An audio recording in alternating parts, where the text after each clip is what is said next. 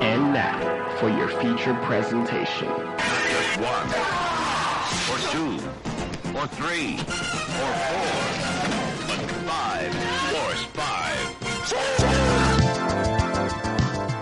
five. Welcome, listeners. I'm Jason Kleberg, and this is the Force five Podcast, a show that has a guest come on each week who's forced to come up with a movie-themed top five list, and then we talk about our picks on air. Today, my guest is a musician and the host of the Piecing It Together podcast, David Rosen. The list topic he chose to torture us with today is top five video game movies. I'm kidding. I actually had a lot of fun with this, despite the slim pickings laid out on the table in front of us. Before we get to those lists, let's get into what I've been watching. Now, for the last week or so, there's been a lot of hype about Zack Snyder's version of Justice League coming out. And this thing's clocking in at like four hours long. It's a four by three aspect ratio. And I gotta admit, my uh, my curiosity got the best of me.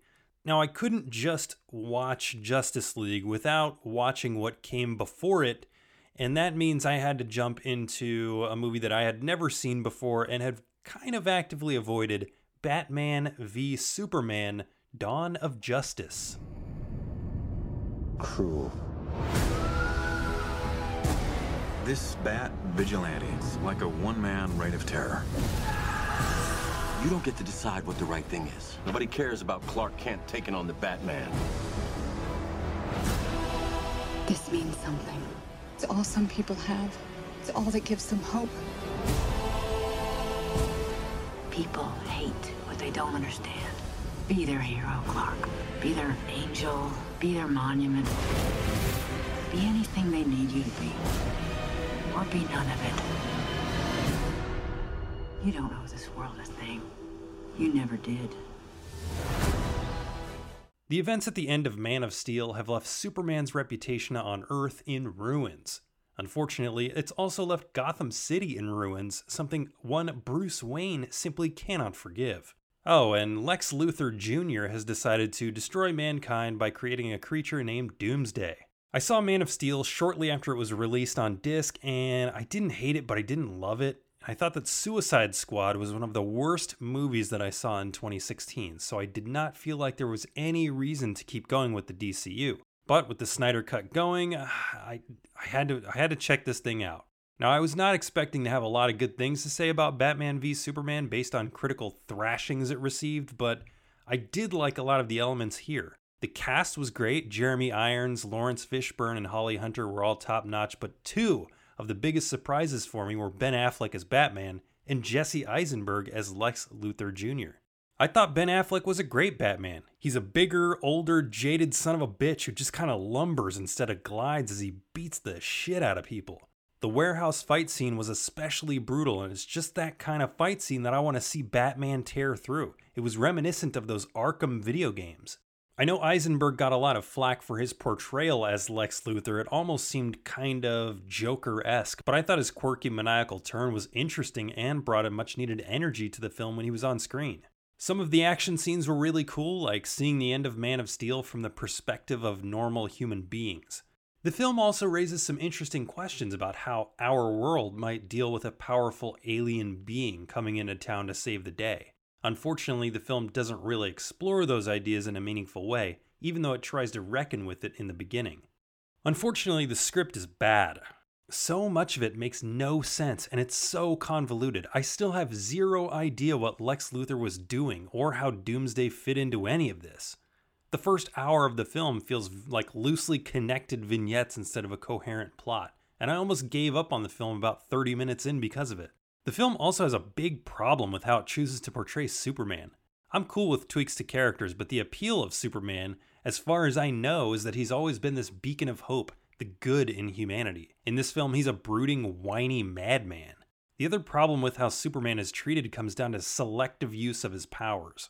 Superman consistently races the Flash and sometimes wins in the books. That's how fast he is. Yet when it's convenient, he runs at Batman with the speed of a normal dude because the plot needs it to happen in order for him to take a kryptonite bullet to the face. In fact, most of the things in Batman v Superman just kind of happen because the plot needs it to happen in order to get from point A to point B. People in this film just don't act like human beings. There's a scene in which Lois Lane needs to get to Wayne Manor, and the exchange is something along the lines of, "Hey boss, I need to use the helicopter." "You don't need the helicopter for a story. It's not for a story. Get her a helicopter now." Like, what boss would do that? No one talks like a normal human being in this film.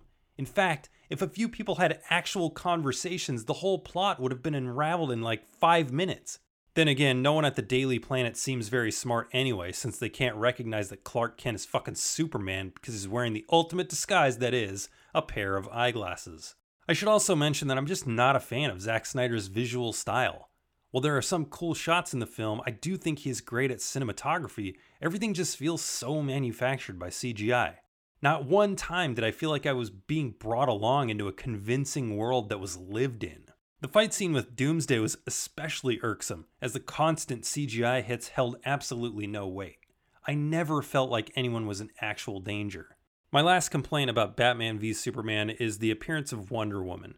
She has nothing to do here aside from dropping little hints on this little computer flash drive of the other Justice League members that should have probably been held for like the post-credits scene, and then she just pops in at the end to help wrangle Doomsday.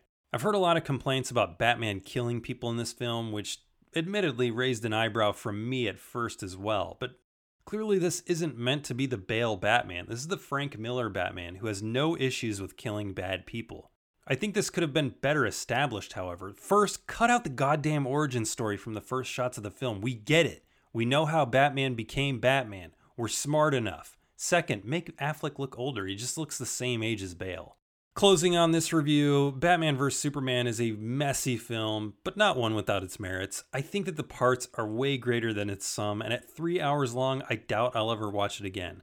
Affleck made a great Batman, Eisenberg was interesting as a cross between Mark from The Social Network and the Joker, and I would be up for seeing more of him in the future and more of uh, Affleck as Batman in the future, but I tell you what, watching four hours of this in Justice League and the Snyder Cut, I just don't feel motivated to do that. The other thing I saw this week is way more fun than Batman v Superman. It's nineteen eighty-five's Massacre in Dinosaur Valley. And I'm not even going to play the trailer because it's literally just music and uh, scenes of people getting killed. So just a little bit about it. A small plane carrying some fossil hunters and a pair of fashion models crashes somewhere in the Amazon jungle. To make it out, the gang is going to have to battle cannibalistic tribes, slave traders, and each other. This movie is super campy and has everything you'd expect from an Italian exploitation film. Goofy dubbing, a copious amount of nudity, decent gore effects, and endearing low-budget production value. The main character is super charismatic. He's a perfect example of having tons of brawn and absolutely zero brains. He's the kind of guy that's funny in a movie, but you'd quickly delete his number from your phone if you knew him in real life. In fact, he almost gets nearly everyone killed in this film on multiple occasions, not the least of which features him allowing his love interest to be shot at by eight men while he waits for an apology. Then again, had she been ventilated with bullet holes, he doesn't seem like a guy that would care that much. The female actresses are decent and spend about a third of the runtime topless. Most of the supporting characters, well, really, all of the characters are underdeveloped and don't add much to the story, but at least they're offed in interesting ways.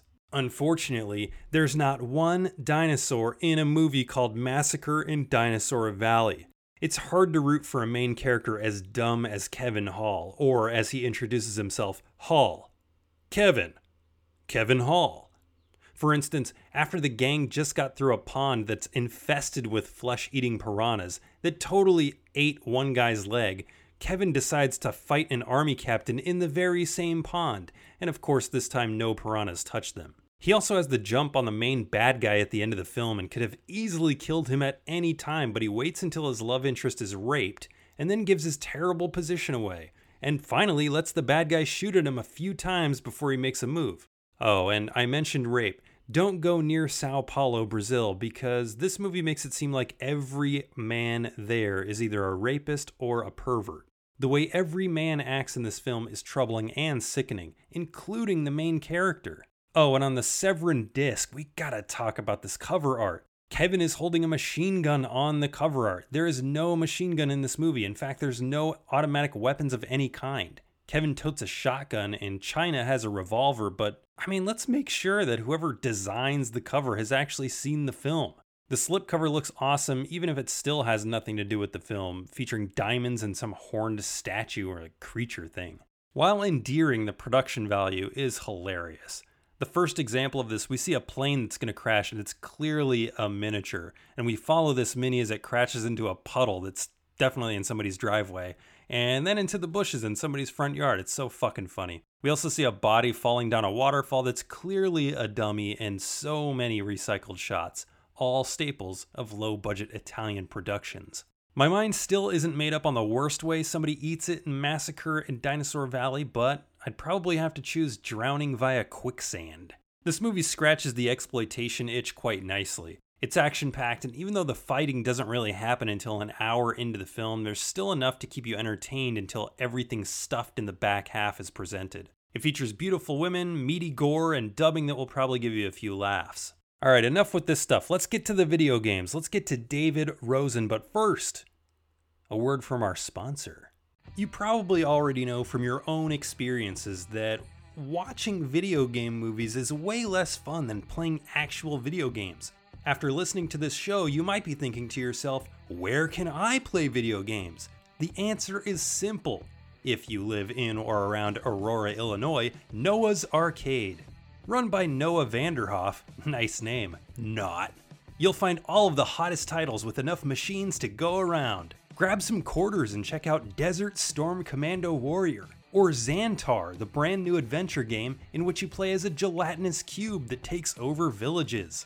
Come bust a move where the games are played, it's chill, it's fresh, it's Noah's Arcade. I will not bow to any sponsor. Welcome back to the Force five Podcast. Joining me tonight, five hundred forty-two miles to my right in Las Vegas, we've got David Rosen. He's the host of the Piecing It Together podcast, a show that takes a film and then deep dives into those films that came before that may have inspired it. He also happens to be an award-winning composer, which makes me extremely jealous because I have absolutely no musical talent. How's it going, David? I'm doing all right. Thanks so much for having me. And uh, I'm not sure exactly how much talent I have, but I do make uh, some pretty cool music. I agree. And you can find all of those on whatever streaming platform you uh, subscribe to. So go check that out as well. Aside from those two things, uh, what else do you want my audience to know about you before we jump into some movies? Geez, uh, piecing it together, my music, uh, Awesome Movie Years, another podcast I produce about mu- uh, movies, and uh, Wax Tracks Records. Check it out here in Las Vegas. It's a record store that I uh, run with my family. Oh, awesome. Wax Track Records. I will, uh, I'll check that out next time I'm in town. Definitely. Just to get a, a general sense of your taste, what are some of your favorite movies of all time? Favorite movies of all time? Uh, Adaptation is my number one. Uh, Charlie Kaufman, uh, Spike Jones, Nicolas Cage, of course. Um, also Evil Dead two, also uh, Wet Hot American Summer, also Jurassic Park, a classic. Uh, so yeah, yeah, a wide range of stuff. Very cool. I've got all four of those in my collection. I endorse. Nice. Uh, now, we're going to be doing a topic today that I was kind of dreading was going to come up at some point. It uh, it was one of those topics that seemed like a good idea at the time, and that's going to be top five video game movies, or top five movies based on video games. What are some of your favorite video games of all time? Well, I'll just say to the topic, uh, when I sat down to start making my notes, I just like looked at the the words top five video game movies, and I thought to myself, what have I done? Like... This is such a bad idea. Uh, but yeah, favorite video games. I'm I'm a Nintendo guy, and I'm also raised on Nintendo Entertainment System and Super Nintendo. So I definitely go back to there. Uh, my favorites are, you know, Legend of Zelda, Link to the Past on Super Nintendo, uh, Super Mario World on Super Nintendo, Super Metroid on Super Nintendo, all of those. And then I'm a big puzzle game guy. Obviously, that's probably why my movie podcast turned into a whole puzzle theme, um but I love Tetris, I love Bejeweled, I love, you know, all those kind of puzzle games. Very cool. Are there any games that you love that you wish would be made into a video game? Good good question. um I I think Limbo would make a great Ooh. movie. I don't know if you've seen that game before. That's a like a I weird have. atmospheric side scroller.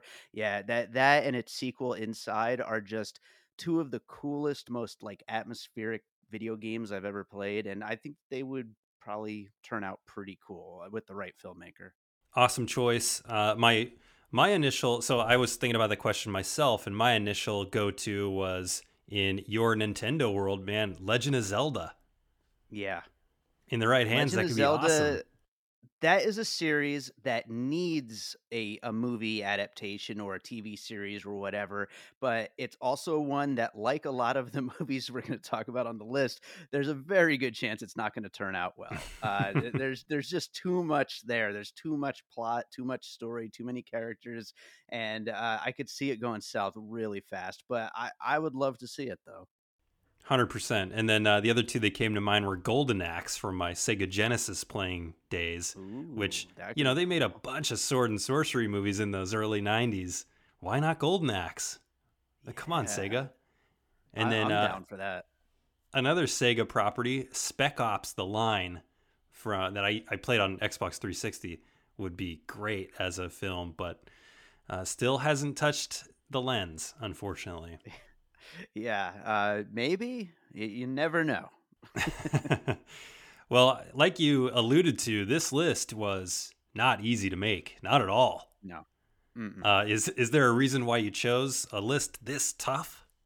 Oh, I, I wish I had a, a, a smart reason, but at the time when when we kind of got in touch, I was still kind of laughing about one of the movies on my list and and kind of like loving it. And yeah, there's not a lot of movies on this list to love, but uh, that alone kind of influenced my decision to say, hey, what about top five video game movies? And uh, yeah, that, that that's not the best way to decide on a list to do, but we'll have fun anyway, I'm sure.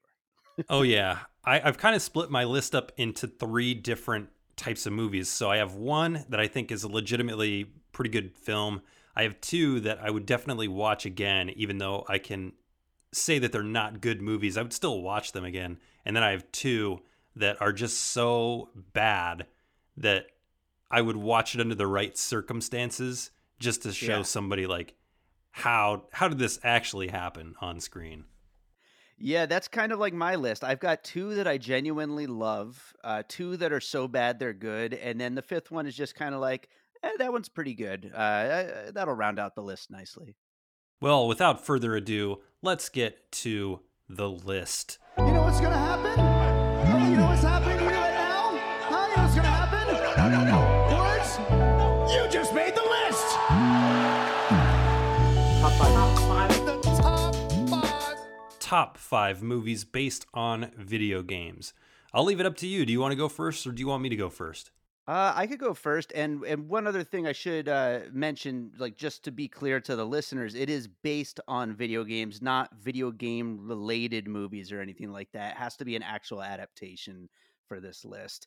And uh, kicking off my number five, The the one that I said, eh, it's pretty good, so it might as well round out this list since there's really nothing under this that I would really have even considered to include. And that is uh, Pokemon Detective Pikachu from two thousand nineteen, directed by Rob Letterman and starring Ryan Reynolds as Pikachu in the real world. Welcome to Rhyme City, a celebration of the harmony between humans and Pokemon. Tim, your dad was a legend in this precinct. If you were anything like your dad... I'm not. I remember you wanted to be a Pokemon trainer when you were young. Yeah, that didn't really work out. Someone there? Whoever you are... I know how to use this. Oh, jeez. Here we go. I know. You can't understand me, but put down the stapler or I will electrocute you. It is basically like a kid version of Deadpool. It's just Ryan Reynolds making constant jokes and pop culture references from beginning to end, except for instead of being Deadpool, he's Pikachu.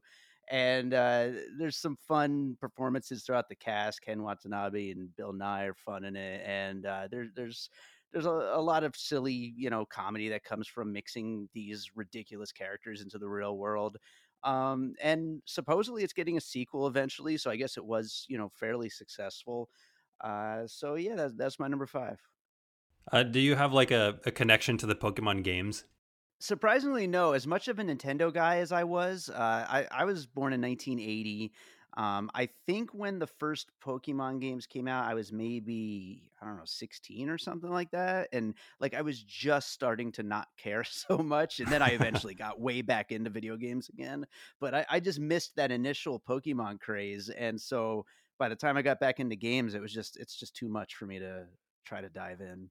The Pokemon franchise is, is one that also passed me by, and in, in a similar situation. I think we're around the same age. I just, mm-hmm. It was too young for me when it first came out, and then with its resurgence, I just had no interest in it. So I've never seen an episode of Pokemon. I've never played one of the games, but I have been a little bit interested in the film just because of Ryan Reynolds' involvement. Yeah, exactly. I mean, he's so much fun, and, and he gets to just do that shtick through the whole thing, except for he's this cartoon character. Well, cool. That's a good choice for your number five.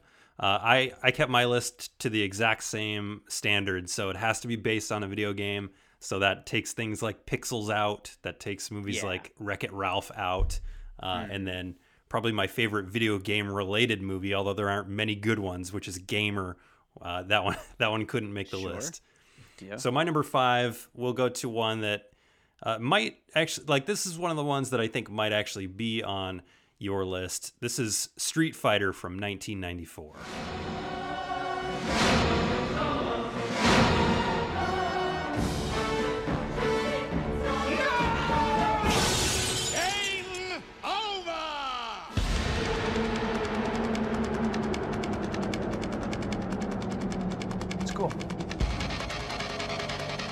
I'm going to kick Bison's ass. I don't think so. You'll have to do better than that. Okay.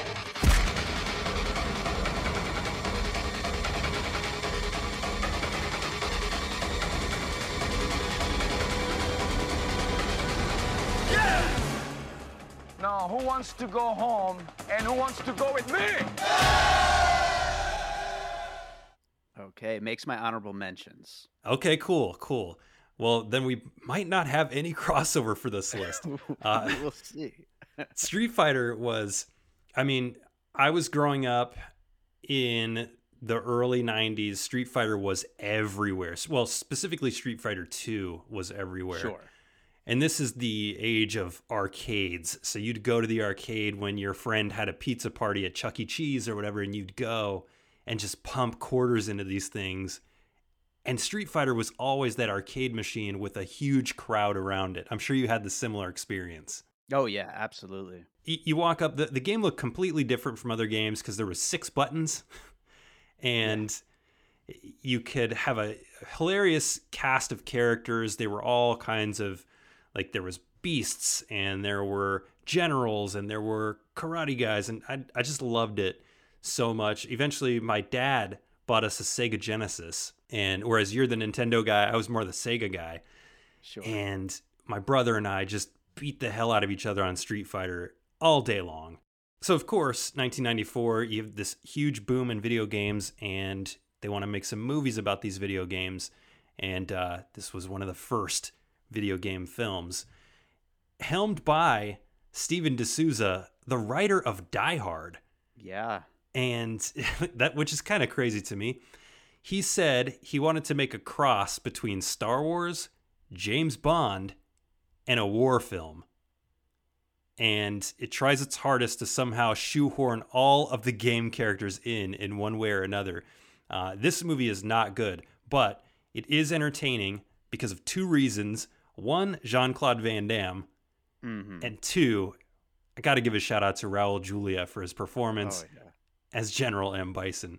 The basic plot is that you have this all-American guile played by a man who's definitely not American, but like he's supposed to be this all-American dude in the in the games.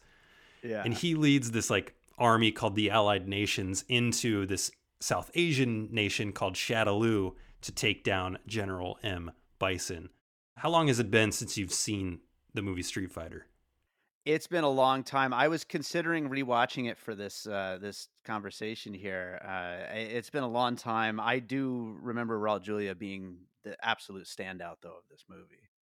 He was great, and the story behind it is really great, too. This, of course, is his last movie before he passed away, uh, and the only reason he was in it was because his kids were huge Street Fighter fans, just like all the kids in that era, and he did it for them.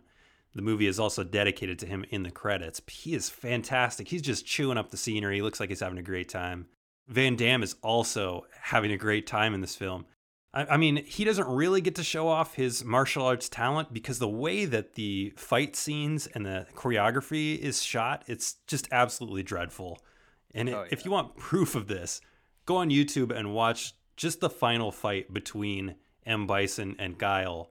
It's it, it looks embarrassing, but it's really it's still really fun.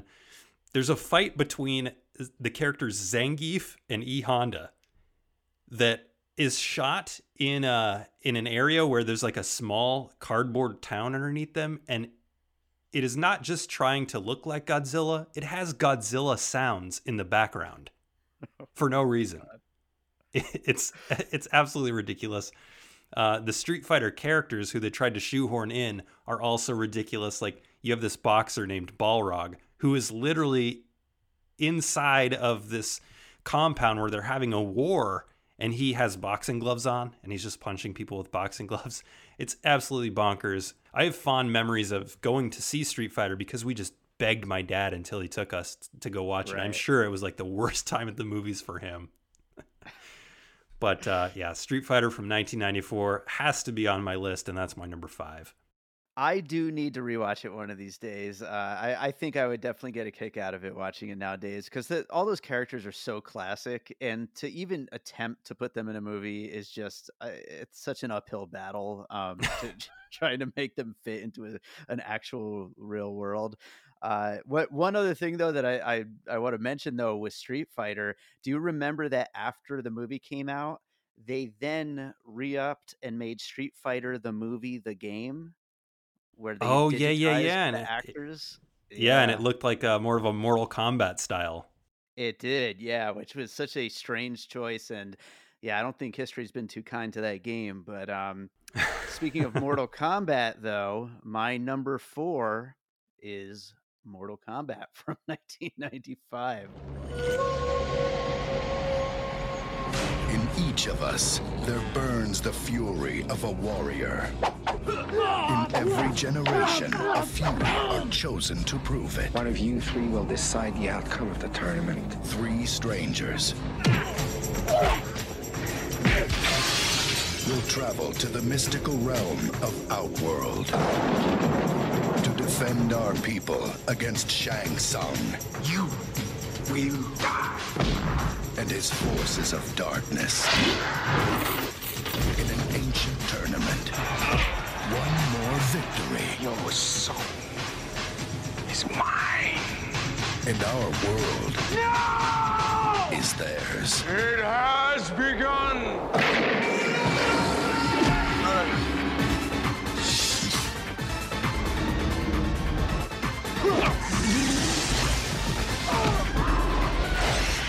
From Paul W S. Anderson. Uh, who, of course, went on to make the Resident Evil franchise, as well as that Monster Hunter movie that came out earlier this year or the end of last year. Hard to tell with the pandemic and everything. But um, th- this movie, we're already getting into uh, so bad it's good territory uh, with these last couple. But uh, yeah. th- this movie is pretty damn terrible. Uh, it, there's there's a lot of fun to be had, though, especially Christopher Lambert just hamming it up as Raiden, and uh, Kari Hiroyuki Tagawa as Shang Tsung, uh, who is just absolutely the best part of the movie. He's so over the top. Every line out of his mouth is just so overdone and so fun to watch. Uh, he's he's makes the whole thing worth like rewatching every once in a while. Um, the the one actually truly good element of the movie is Goro. They they made him out of like, you know, classic, like real effects, not like C G I or anything. And, and that is awesome. I mean, he looks great and he's just a great character. Um, the fight choreography, you know, for a fighting game, not great. Uh, but the, you know, I don't know, some of it's okay, I guess. And the real big problem, aside from it just being, you know, really cheesy in every chance it gets, is that they really didn't go anywhere with blood or fatalities, which is what makes Mortal Kombat Mortal Kombat. Uh, so that's kind of a big problem with the movie, but uh, you still get that Mortal Kombat techno theme. so oh, it's that, one of the may- most recognizable yeah. movie themes of all time. That puts it on a top five video game movies list alone. Um, and, you know, kind of like with Street Fighter, it's just another one of these these movies. It's just such an uphill battle to try to actually turn it into something cinematic because the characters are so just just so ridiculous. And so you kind of got to give it points for trying. And uh, I, I'll also just mention that we're a few weeks away from a new reboot of uh, Mortal Kombat that looks absolutely incredible. From James Wan is producing it, and uh the the trailer just has me so excited. If it's not the best video game movie of all time, I will be severely disappointed. Yeah, that was going to be my next question, to see if you were excited for that. I'm really excited for that. I've seen like the uh the short films that were based on Mortal Kombat that were really really great, but uh yeah, those were really cool. Yeah, yeah, really looking forward to this one. Uh it would have been on my honorable mentions as well. I had the same problems you did. Like, as a kid, you play Mortal Kombat because there are these awesome fatalities. That's what you play the game for. And yeah. before the advent of the internet, you had to find out what these things were yourself. Yeah. Or they were like spread through word of mouth, because there were very specific button combinations to finish the characters off. And they were always super inventive. But uh, yeah, they had to market the, the movie towards the P G thirteen audience, which just took all that gore and, and cool fatalities away. I haven't seen the sequel since uh, since it first came out, but I hear it's even worse, and I believe it. Oh God, I haven't. I don't think I've ever seen the sequel at all. It's supposed to be really bad. Well, consider me excited for the new one. Hopefully, we can. Uh, yeah, hopefully, it's the best video game movie of all time. I, I think so. I think it's going to be. I, I will be d- disappointed if it's anything less than that. Well, let's get into another one that is not the best video game movie of all time. And it's from the same era. It's from nineteen ninety-four, and this one is called Double Dragon. two thousand seven, Los Angeles. The city has changed. Cops rule the day. Punks rule the night. And one man wants to rule them all. There's only one thing he needs to succeed. This is only half of it. Find me the other half now. And look who's got it. I, there are a ton of Double Dragon games, but when I was growing up, the ones that I played went up to like Double Dragon three. And it was just about these two characters, Jimmy and Billy, who have their girlfriend stolen, and then they go and beat people up to try and get her back. Essentially, that's the... Yeah. That's the storyline. And you can walk around and pick weapons up and beat people up with boxes and barrels and all kinds of fun stuff. It was great in the arcades. The home releases were pretty terrible for the most part, but really looked forward to playing this thing in arcades. The cool thing about the game was that it was very down to earth. Uh, as stupid as it was, it was still based in a reality where, like, you fought human beings. And then we get Double Dragon from nineteen ninety-four that has absolutely nothing to do with the game at all. Actually, I, I watched an interview with the writers, and they said we had never even heard of Double Dragon. So they wrote this script. They didn't think uh, about like checking out the game at all. They just did whatever they wanted to. Just like with Street Fighter, they wanted to do a cross between Star Wars, Indiana Jones, and Teenage Mutant Ninja Turtles. Mm. And it does not go well, but it's fun to watch because it is so bad. And you know that from the very first frame. I actually tried, re- I, re- I rewatched about half of it this week because it's on Amazon Prime. Oh. And it starts with, a, a, you know, a blurb at the bottom of the screen that just says somewhere in China. Like they couldn't pick an actual place. In It's just somewhere in China, somewhere in China. That's amazing. It takes place in two thousand seven, in which there's kind of like this post-apocalyptic future because an earthquake happened and now San Diego and L A are one big city. And for some reason, this causes like an entire meltdown of civilization. Uh, so you've got these brothers, uh, Jimmy and Billy, or in one of the games, as it said, there's a typo in one of the games where they're Jimmy and Bimmy. So I'm just going to call him Bimmy.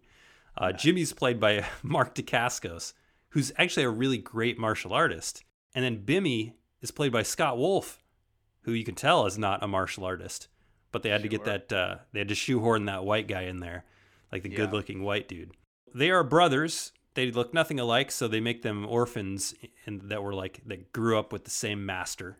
And their whole deal is they have this, they have half of a mysterious amulet and they have to protect it because there's this bad guy. He's an evil businessman. His name's Koga Shuku. Sounds like an Asian name. Supposed to be an Asian name. Played by Robert Patrick, who is just coming off of playing the villain in Street in um, Terminator two. So wow, that, imagine you you star in Terminator two and then Double Dragon's your follow up. Like oh, it's it's bizarre. Like his look is biz- he has like bleached hair on top, but he has his uh, he has like black hair on the sides. Uh, and then we have you know one of the main bad guys in Double Dragon is this big dude named Bo Abobo. Yeah. Poor guy grows up with the name Bo Abobo. Of course, he's going to grow up to be a villain. But Bo Abobo in the games, he's just a big dude. And in this, they turn him into like this mutant thing. It almost reminds me of the uh, Nemesis creature from like Resident Evil three, the video mm. game. So weird. And then you have these almost like warriors style gangs throughout the film that run the city. And just like the warriors, they have all these like different, all these different themes. So you have a gang of mailmen. You have a gang of mimes. You even have a gang of grown-up people dressed as school children. I might I might rewatch this tonight after we're done recording. This sounds incredible. It's one of those that if you watch it with friends and you grab a couple drinks, you're going to have a good time with it. There's just abs- it's absolutely ridiculous. Has nothing to do with the games. Like if you're going to watch it, I'm not going to spoil the ending for you, but let me just say, not great. Not great. Yeah, I, I definitely need to rewatch this movie. I haven't seen it since probably the theater, ninety-four. Um, I, I, I, I love the games. I mean, who didn't love the games back then?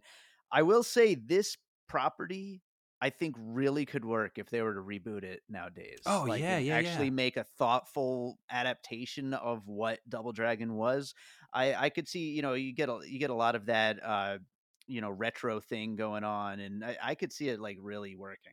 It was directed by a guy named James Ukitch, who has done nothing but music videos and short films since then. Double Dragon nineteen ninety-four, that's my number four. I recommend it just because of how weird and ridiculous it is.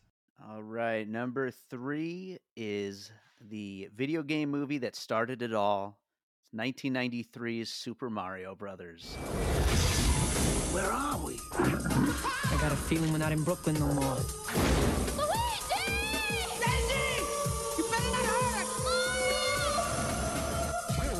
They're brothers. They're plumbers. Oh no! Mario! Luigi! They're on the trail Luigi! Of a kidnapped princess and a mystical meteorite. It's incredible! That gives anyone who possesses it the power to rule the universe. Get me the rock! Come and get it, lizard breath! From two directors, uh, Annabelle Jankel and Rocky Morton, who I believe were commercial directors, and I don't think they directed anything before or after this. I'm not sure. Uh, but I, I was actually surprised to find out that this was the first video game movie ever made. But, you know, in retrospect, it kind of makes sense because they had absolutely no idea how to make a movie out of a video game. And it shows in every frame of this movie. Uh, this is one of the most so bad it's good movies ever to me. I mean, this ranks up there with like The Rooms and all those kind of things. Everything about this movie is just an insane mess. Um, you start with the casting of Bob Hoskins and, and John Leguizamo, and they are just so ridiculous. They're so out of place in in these roles, and I, th- it's a lot of fun to watch them because they're just so silly. But Dennis Hopper as a human version of Bowser just it doesn't even begin to make any kind of sense. Um, what what it seems like what they did with this is they took character names and things and like the, the titles of things from the first four Super Mario Brothers games and then applied them to like some kind of script that maybe someone was working on that was like a knockoff of Blade Runner, but with dinosaurs mixed in. Oh, yeah. And nothing really matches up whatsoever. The the idea of Goombas, which are, you know, the, the most known enemy character in Super Mario, they completely messed up what a Goomba is. Um, y- you know, the, the Koopa kids are, are, I don't even know what they are. Like, it, it's so weird. Toad is like a a, a busker uh, on the street corner that, that sings songs about Koopa. Um, th- there's so much weird stuff going on. And then add into that, it's like got this strange tone that kind of tries to balance somewhere between adult, like spoof slapstick with like goofy kid humor. And like, it's just all over the place and so insane. They go on this adventure into the Mushroom Kingdom, which is basically like another reality on top of our own world. And they they try to get into this whole like science fiction aspect of it instead of just, you know, the kind of more fantastical element of the actual games. And none of it really makes any sense in any way. And then uh, we all get to, to an ending that just keem, seems to get crazier and crazier as it goes.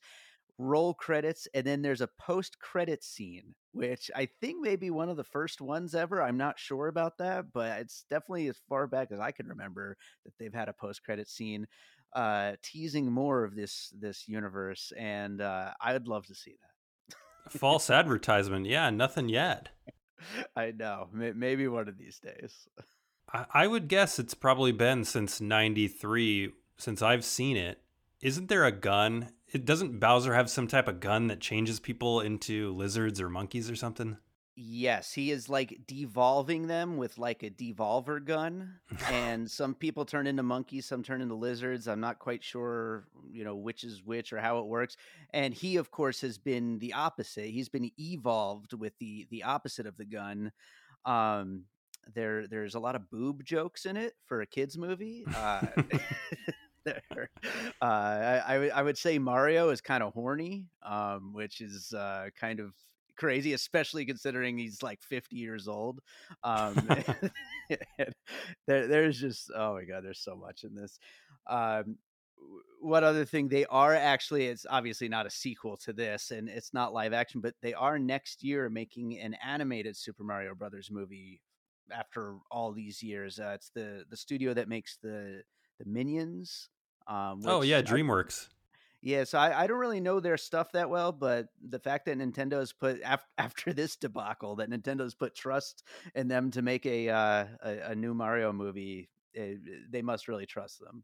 Oh, you know, in the right hands, I think a Mario movie could be really great if you had somebody like maybe like a team of uh, Lord and Miller. Yeah, overseeing it. Yeah. This movie was really bad. I mean, nothing says Italian like Bob Hoskins, right? He's had he's such a so weird great. career. He's also he's doing. I mean, obviously this was this was before, but he's doing like the same kind of character as Danny DeVito in It's Always Sunny, um, which, which is. I mean, that just makes it even better. The fact that it's supposed to be Super Mario, like, and, and he's like that, like, is so funny. Oh, that's a great choice. And uh, I'm glad that it came up on your list. That, that probably, you know, if I had done a little bit more research on this one, it, it probably could have made my honorable mentions. Nice. My number three is my most recent that has come out. And this is twenty fourteen's Need for Speed. They took everything from me.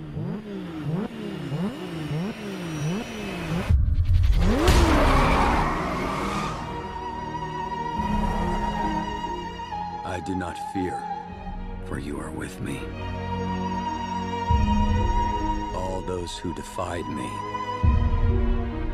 shall be ashamed and and disgraced. Those who wage war against me shall perish. I will find strength, find guidance, and I will triumph.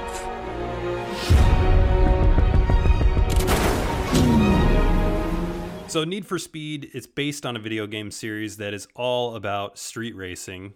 Specifically illegal street racing, because you get uh, you're constantly trying to defeat your enemies and the police.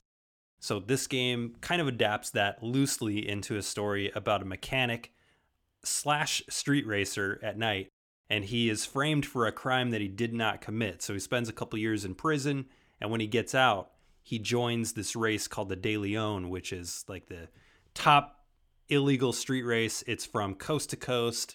And so he's his one goal is to win the De Leon. Winning it is going to prove a bit harder because the man who framed him puts a bounty on his head. So he's got to race other cars. He's got to evade these assassins. And then he's also got to uh, stay a step ahead of the law. So the reason that it's on this list, well, there's two reasons. Number one, awesome cast. Aaron Paul, who plays Jesse in Breaking Bad. Like, I love Aaron Paul. I'll watch anything Aaron Paul is in. Imogen Poots. Next to him, basically the whole race. Uh, yeah. His teammates, we've got Rami Malek, Oscar-winning Rami Malek in there. Uh, Kid Cudi is his eyes in the sky. And then we've got Dominic Cooper playing the bad guy, who's great. And then, of course, you need a voice kind of narrating this race. The De Leon is narrated by one Michael Keaton. Wow. And then the other reason I really like this film is because you can't have a Need for Speed movie without really great car chases. And they do not disappoint with the car chases. Most of the car racing is done practically. So you have really great looking cars getting smashed up. And it's all, like, I won't say it's all done practically, but there's minimal C G I. Mm-hmm. Uh, there's a Mustang in there. I own a Mustang, so I'm like partial to the car. And just yeah. seeing this white Mustang with blue stripes all over the place is great. The stunt work was so good that it won Best Vehicle Work at the twenty fifteen World Stunt Awards. The story is really, really dumb. But the movie is a ton of fun. Need for Speed twenty fourteen. If I had to rank these by like my my absolute favorite video game movie, Need for Speed is probably my favorite one, even though it's not going to be number one on my list just because mm. of reasons I'll get to. But yeah, this is this is probably my favorite one, Need for Speed. Interesting. I, I have not seen it. Like I said, um, I do love Aaron Paul and I love a lot of the other cast. And Aaron Paul, he is not, uh, you know, Hollywood has not given him too many opportunities post Breaking Bad. Uh, I'd like to see more out of him for sure. But I remember this movie getting trashed when it came out and I, I kind of want to see it. I mean, the way you're speaking of it, um, I, I want to give it a chance now. You know, if you're a fan of car chases, I love a great car chase. And essentially, this is a really long car chase. And that's why I love it. It's a little bit long. Uh, it's like two hours and ten minutes or something like that, which easily could have been knocked down to an hour and a half. But yeah, that's I really love the car chases. Yeah. A little long. No video game movie needs to be two hours. No. All right. Number two. All right. So now we're getting into the two that I actually genuinely love um, from this list. Uh, not just so bad it's good. Uh, but they both are very silly and kind of dumb. So starting that out, uh, number two from last year is Sonic the Hedgehog.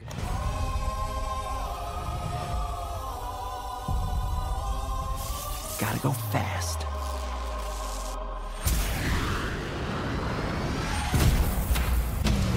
twenty minutes ago, an energy surge knocked out power across the entire Pacific Northwest. This needs someone who can figure out exactly what we're dealing with. You're not suggesting who I think you're suggesting. We have no choice. What the? Are you in charge here? Yes, I am. Nope! I'm wrong. Wait. I'm in charge. Allow me to clarify. In a sequentially ranked hierarchy based on level of critical importance, the disparity between us is too vast to quantify. Agent Stone? The doctor thinks you're basic. Listen, pal, I don't know if you realize who... I'm sorry, Major. What was your name? Ben. Nobody cares! From director Jeff Fowler, Ben Schwartz plays a C G I Sonic in the real world, Jim Carrey is Doctor Robotnik. James Marsden is the straight man to all of Sonic's wackiness. Uh, but it is Jim Carrey who absolutely steals the show here, and it's the reason why I love this movie so much. Jim Carrey has had plenty of of great roles here and there through over the years, but nothing really since the nineties that has connected in the way that this Doctor Robotnik performance does. Um, every time he is on screen in this movie, I was dying laughing. He's so freaking funny in this. And it really just brings you back to just how amazing that string of hits he had around like ninety-three and ninety-four were, where it was mm-hmm. like, I think like five movies in a row that were all just absolute comedy classics. I think he's just as funny in this. Um, Sonic is fun too. Uh, and, and I should say, you know, I, I've mentioned earlier that I was a Nintendo guy. I do not really like the Sonic character and I don't like the Sonic games that much, but I I am totally a fan of this movie. I can't believe they pulled this thing off so well. Uh, like I said, it's very silly, very goofy. It is a kids' movie for sure. Clearly, it was successful because they already have like fast-tracked the sequel, which is coming out next year already.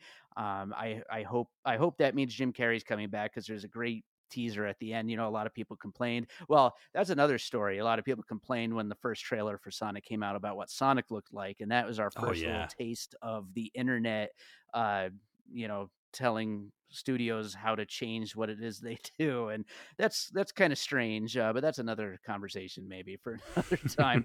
But um aside from that like little oddity, you know, the other thing was Jim Carrey not looking like Doctor Robotnik, as as funny as he is and as great as he is in this. But by the end of the movie, he's starting his transformation. So I can't wait to see what he's going to be like in the sequel. Uh, but like I said, he's so funny here. And Sonic himself is a lot of fun. There's a lot of good gags. He drives James Marsden nuts through this whole thing. And Ben Schwartz is funny, you know, uh, Parks and Rec and all the other stuff that he's from. Uh, he, he does a great job, like just being just a totally annoying animated character within a real world setting. And that's that's Sonic for you, you know. Sonic is kind of the annoying counterpart to Mario, and uh, so it makes sense to me that they'd go that direction with the character. I've been looking forward to seeing this. It just feels weird not seeing it with my son, and he's too young to watch it at this point. So I'm like waiting mm-hmm. until he gets old enough, and then we'll watch it together, I think. Nice, nice. Yeah, it, it's a fun kids movie. And then, you know, for the adults, you got that flash of classic Jim Carrey. I've actually seen on lists, this is most of the time, this is ranked number one. I think out of all video game movies, it probably has the top score on Rotten Tomatoes. It should. It definitely should. Well, let me tell you about a movie here at my number two that does not have a good Rotten Tomatoes score. I'm going to save the movie that I think is an, is actually a good movie for my number one. And we're going to go with one here that I think people need to watch just to understand or try to understand, because I don't think you'll ever understand how this made it on screen. And that's two thousand five's Alone in the Dark. I learned the truth a long time ago. Being afraid of the dark is what keeps most of us alive. I can't believe it. It's happening again. What's going on, Carnby? That's what I'm trying to figure out here. Some gateways should never be opened. Hello? Hello? Some fears should never be seen. I don't think we're supposed to be here. And some terrors can never be stopped. Based on a series of games that I didn't even know existed until...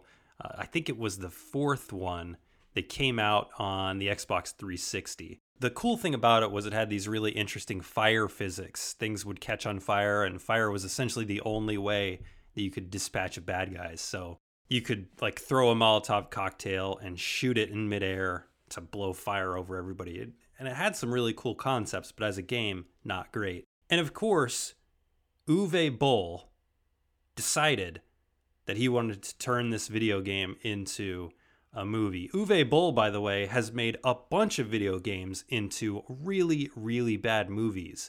Oh, yeah. Like Far Cry, Blood Rain, There's probably a uh, Postal.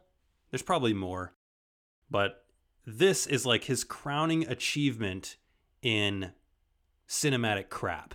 And it stars Christian Slater, Tara Reid, and Stephen Dorff. Oh boy. the the plot summary, you have Christian Slater. He's playing this dude named Edward Carnby. Unemployed, he's a supernatural detective who specializes in the occult, but somehow can afford like a four thousand square foot loft in the middle of New York City, which is among the most confusing things in this movie, which is saying a lot. And he goes to stop a scientist who is researching this ancient Mayan civilization called the Abkhani. And this scientist somehow opens a portal using their artifacts. And now we know as moviegoers, when you open a portal, it's never good. Like cupcakes never fall out. No. It's always something bad, and in this case, it's a demonic creature that comes through. That's what they're dealing with. The creature has really cool powers. Like he has these these tentacles that can impale you. He can also turn, it, it, it can turn itself invisible, although it never does it when it should. And we've got Tara Reid here as Edward's ex-girlfriend, as a totally believable museum curator. And then, of course, we have Stephen Dorff playing a secret government agent that Carnby, for the organization that Carnby used to work for. Bull rewrote the whole script. It was written as a thriller. He wanted to get more action in there. He says the game is like, like a sequel to Alone in the Dark four, but it's totally not. Like it, it just has no elements from Alone in the Dark four. It also has a, this thing had a budget of twenty million dollars. And you see absolutely none of that money on screen. Yeah. There's a ton of C G I, and it's laughably bad, like PlayStation two level bad. And it's not just on, like, when you think C G I, you're probably thinking it's the monsters that are C G I, but the blood is also C G I, and not just blood that's spraying out of people, but pools of blood on the ground. The movie has no type of logic to it. For example, in the very first scene, the monster comes through the portal. It kills a ship full of armed guards. And then when it comes after Christian Slater, it can't get through an unlocked door because Christian Slater has his hand on it. It sounds very uh, it sounds very Evil Dead influenced, uh, but possibly not good, though. I would I would wager a guess that Uwe Boll has never seen Evil Dead. I, I would wager a guess that he's never seen a movie before. So. that's that's also a good guess. Uh, at one point, like zombies pop up. It's it is insane. And the reason I think that people should watch this film is because there's a battle in Carnby's apartment that quite possibly is one of the the worst action scenes ever made in a film. I do not want you to go watch the entirety of Alone in the Dark, but I do think you should go to YouTube and just check out the apartment battle because it is something to behold. There are wild camera angles. None of it makes sense. And it looks like it's straight out of a video game, but in this case, it's not supposed to. Alone in the Dark from two thousand five. You need to watch it just to see how bad a movie can get. And before you look it up on Rotten Tomatoes, it is one percent. On Rotten Tomatoes, one percent, probably from a reviewer paid by Uwe Boll. It's got to hold some kind of record, like one of the lowest ratings that, that has ever happened on that site. But uh, yeah, I, I need to at least see that that scene. I hope you'll put a link in the show notes for that because that, that sounds like something to be seen for sure. Oh my gosh. On to your number one, movies based on video games. David Rosen, what do you got at the top? Number one, and I know I'm not the only person who loves this movie, but it was absolutely trashed by critics, and uh, I don't think it did very well at the box office, and it's a very, very dumb movie. I, I will say that right from the get-go, but I loved it, and it is my number one. It is twenty eighteen's Rampage. It's weird. You like hang out with animals more than people. Yeah, well, animals get me. I rescued George when he was two years old. George never would have survived on his own. He definitely trusts you. Last night, George was seven feet and weighed five hundred pounds. George, you okay, buddy? You're scared. It's okay. This morning, he's nine feet, pushing a thousand. What's happening to my friend? Are you familiar with genetic editing? It is basically a vehicle for The Rock, but really it is a movie that makes the excuse for a giant ape, a giant werewolf, and a giant lizard to destroy shit and fight in broad daylight. And here's the thing. Uh, I love monster movies, but the vast, vast majority of them, uh, in, in, especially the ones that people consider to be the best ones, have so little monster action in them because of various reasons, whether it's like, oh, the monsters are just a metaphor, or, oh, you know, it's humans and technology and blah, blah, blah. But what you really want to see is monsters blowing shit up. And that's what this movie actually delivers. It's one of the only monster movies that truly, truly delivers that. The effects look great. The these, uh, you know, especially George, the the giant ape, he is fantastic.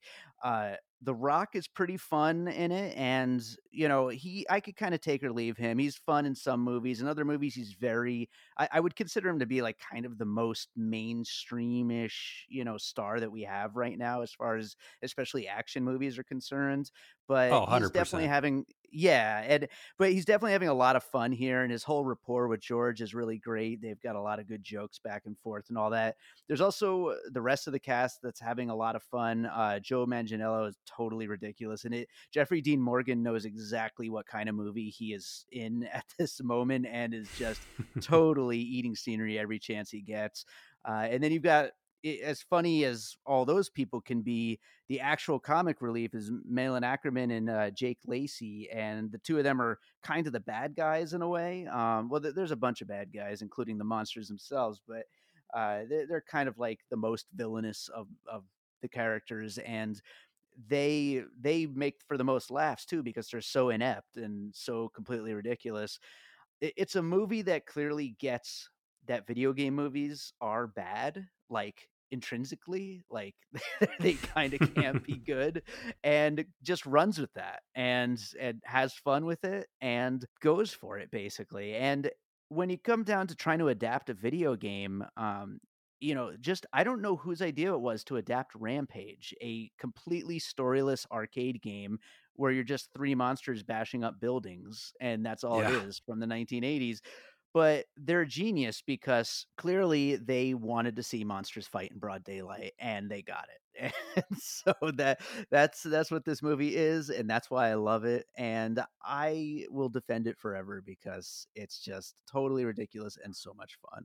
Well, you kind of sold me on it. I haven't seen Rampage, but I do like The Rock. I, I like The Rock in disaster-style movies like Skyscraper, so maybe I should give this a, a check.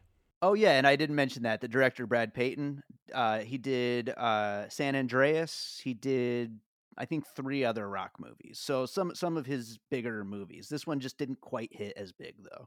My number one is based on a series of games that I have loved since the PlayStation three, and I think that more people need to know about this. It's called Like a Dragon from two thousand seven, based on the Yakuza video game series.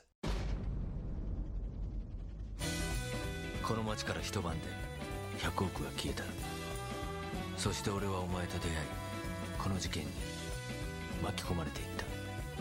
お前じゃない。私ははるか。どこ行くの? Wow, nice uh, left field pick here. Well, I'm a big fan. Well, I, it's tough to say I'm a big fan. I am a fan, though, of Takashi Miike. Takashi Miike has done films like uh, Ichi the Killer, mm-hmm. uh, what was the thirteen Assassins. He's done a few video game adaptations, but this one is what I would objectively call, like, of all the movies that I've seen, it has the best story and is probably the best, even though I like Need for Speed more because just the ridiculousness of it. This, I would say, is the best. It doesn't adapt any stories from the game, but there are the characters in there, and uh, the character of Kiryu, who I've been playing in the Yakuza Zero game, He okay. looks just like him. It was he pulled it off so well. The story is you have this Yakuza underling, Kiryu. He's recently been released from prison after a lengthy incarceration, and he's trying to kind of piece his life back together and just get away from his past as a Yakuza member. But along the way, he encounters this girl. She's trying to find her lost mother. And unfortunately, his former associate, this dude, wields a baseball bat. He's got an eye patch. He's psychotic. His name is Bijima Goro, played by uh, Kishitani Goro, and he has a grudge to settle with Kiryu. So tons of fights occur. There's also a bank robbery aspect to it. So it takes place at this tower called, I think it's called the Millennium Tower. The police show up as this bank robbery is happening, and the Yakuza's money has all been stolen, and it's being stolen all over the, like from every bank in the city. So there's this cool bank robbery aspect to it. The robbers, by the way, have this like really funny back and forth for some comedy. But when you watch a Yakuza movie, you're really watching for the fight scenes. The action in this is actually pretty awesome, and it definitely feels like the Yakuza fight scenes, and it feels like the Yakuza video game just on screen form. Miike was like the perfect person to do this type of lower budget crime film, and I legitimately think it's the best video game adaptation out there. It's called Like a Dragon from two thousand seven. I'm pretty sure that you can watch the whole thing on YouTube, but there are discs available. Miike also did a uh, an adaptation of that Ace Attorney video game. Yeah, I didn't know that they made a movie out of that. That's interesting. Um, and yeah, I didn't know about this either. So yeah, that sounds like something worth checking out. I, it, and it sounds like, unlike a lot of the other movies on this list, it sounds like a movie from someone who is actually a fan of the game. And so would like get the intricacies of it. Exactly. The it's over the top, just like the games are. The character looks just like the main character, and there are some, you know, some of the side stories taken and some of the dialogue is feels like it was taken directly from one of the games. So when I say I don't think the story had much to do with the game, I could be wrong, but I haven't played like all. I think there's something like eight games in the series, and I haven't played them all yet, so I could be wrong. Great list. What are some of those honorable mentions that you wish could have made your list but didn't? Sure. Uh, well, you know, like I said, Street Fighter would be on there. I'd also probably include the first Resident Evil. It was okay, uh, maybe just below the top five there. It's not great, and it certainly made way for some of the worst movies of all time with the sequels. Uh, but then I would also definitely give a shout out to the Tomb Raider movies, both the Angelina Jolie ones and the Alicia Vikander one, um, which is getting a sequel, I think, next year. Uh, they're they're both fun in their own ways. And well, I would say probably my number six would be the Alicia Vikander one. Would, would probably make it to my sixth on my list. Uh, and then not exactly an honorable mention, but a look out for. Uh, I'm really looking forward to Uncharted, which I think will probably be a disaster, but I can't wait to see it anyway. I really didn't have any honorable mentions. Tell us a little bit more about the show, and then tell us more about your music. Sure. Uh, well, Piecing It Together is a movie podcast where, like you said, we, we take a look at a new movie and try to figure out what other movies might have inspired it. So me and a guest, we will take that first new release as a jumping off point and get into a list of other movies that people should check out and uh, explore the different themes and the things that we think uh, make them similar in some way. And so it's a, a fun, unique take on a movie podcast. And uh, we've been doing it for four years now. We just started year four. Uh, just wow. The other day, congratulations. Actually. Thank you. Thank you. Yeah. I, I love doing it. And uh, yeah, I, I am looking forward to all these new movies we got to piece together. And then as far as my music's concerned, I uh, compose music for film and commercials and T V, and I also release albums of instrumental music. I should also add, we brought up Tara Reid earlier. I uh, I composed music for a Tara Reid movie a few years nice. ago uh, called Bus Party to Hell. It's an absolutely ridiculous, like, B-movie horror, blood and boobs and guts and all that stuff, and uh yeah that's on demand in various places, uh but my yeah kind of genre. I, I, oh yeah absolutely and uh yeah and it, but my albums are all instrumental music. They kind of blend uh alternative and electronica and uh various different styles that I am experimenting with at the time. And uh my sixth album came out in October. It's just self-titled, called David Rosen. and I'm currently working at the same time on two separate new albums that each have a different theme to them, and one of those will be out later this year. Nice. Well, thanks for coming on the show. It was a lot of fun. It was a challenging topic, and I was very surprised that we did not match up on any of our picks. That was awesome. I am very surprised about that as well, but that that's the way these lists uh, work out sometimes, and I am uh, I'm glad about that, and uh, I thank you for for joining me and indulging this awful idea for a list. Oh, I wouldn't say it was awful. We still got a lot out of it. Intro and outro bumpers today come courtesy of Nate Spears. The top five list bumper was produced by me with music from Audio Binger. If you want to be a guest on the Force five podcast, the only requirement is that you love movies and want to talk about them. If you have a top five list that you want the internet to discuss, head to the website force five podcast dot com, which has a show request form and other Force five related content. Make sure to go and rate and review the show on your favorite podcast platform and follow the Force five podcast on Instagram and Twitter so you can tell me which picks we missed. Until next time, stay safe, stay sane, and go watch some video game films. Or don't.